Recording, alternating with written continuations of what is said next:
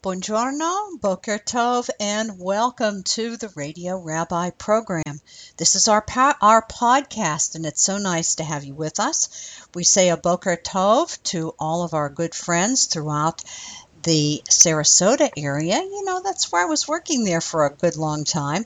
And also to all of our friends here in Italy, and that's where you can find me right now. I'm in my mountaintop rabbi's study above Synagogue Ner Tamid del Sud, which means the eternal light of the south. And uh, we're preparing for a very busy season this year. We've had several tours and uh, a wonderful tour with uh, Tara Abrams from Toronto and a group of almost almost 30 folks who came from, from Toronto and Vancouver in Canada to spend Shabbat with us. We also had a wonderful visit with David Kay and Lindsay Kay. It was wonderful to have them with us, as well as a number of folks right here from southern Italy who have come to visit the synagogue. It's summertime now, and so it's easy to travel. It's staying lighter later, and uh, that's important when you're driving on these mountain roads. And if you're thinking of coming to Italy or maybe planning a trip, one of one of the places that few tourists ever see is Calabria, the south of Italy, in the toe of the boot. And uh, I'm here up through the middle of August, and then I'll be in Greece with our brand new bar and bar mitzvah bar and bat mitzvah program in the uh, beautiful restored synagogue in Rhodes on the island of Rhodes.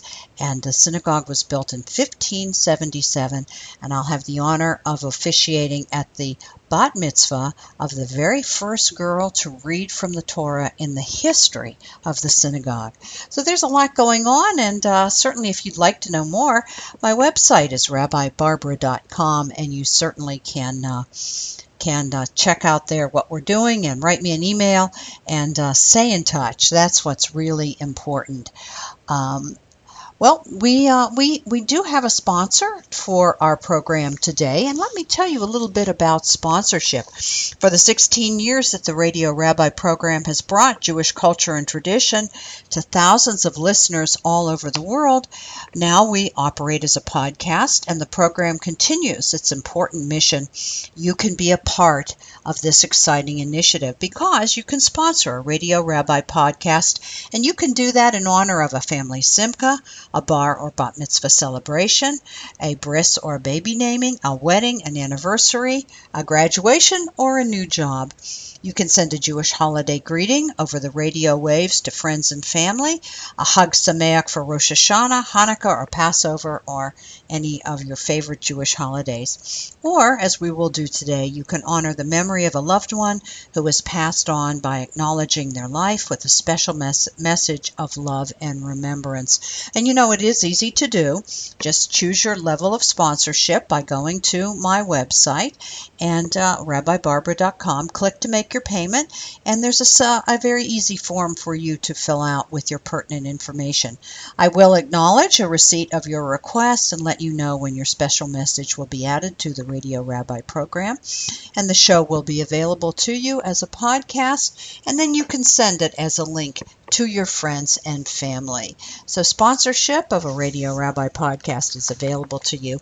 And we certainly thank Dale Kramer, who did just that. She's sponsoring today's program in memory of her brother Dan. She said Dan was a dynamic young man who lived life every day to its fullest, right up until the last. His memory will be forever for a blessing among his friends and family. Thank you, Dale, as we remember your brother, Dan. Now, I'd like you to listen to uh, some music. Just listen right now, okay? And see if indeed this particular piece of music rings a bell, okay? Here we go.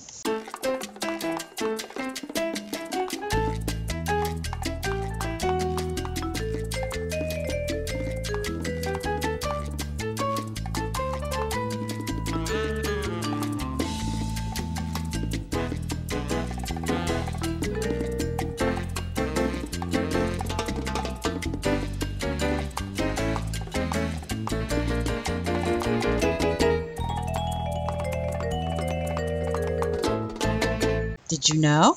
Well, not long ago, in 2003 to be exact, a Sex and the City episode. That's right, that was the music from the opening, the opening uh, credits of Sex and Sex and the City, and an episode featured a very anxious Christian young woman, Charlotte York, beginning her journey to convert to Judaism. She was all set to marry Harry Goldenblatt, who promised his mother that he'd marry Jewish. Charlotte hopes to make conversion prior to her wedding, so she looks for a way to do it. Well, during the program, we find Charlotte rapping on the rabbi's door, hoping that after two rejections, he will finally agree to allow Charlotte to study to become Jewish. What we don't see in that, in that exchange is any acknowledgement that Charlotte's initial rejections have little basis in reality where modern Jewish conversion practices are concerned. But what is accurate, however, is a desire on the part of many non Jews to explore conversion options prior to marrying their Jewish spouse. And that's what we're going to talk about today on the Radio Rabbi podcast. I'm about to marry Jewish. Should I convert? Well, that's how it happened that a young woman I'll call Libby phoned me one day. Libby's first question had to do with interfaith weddings.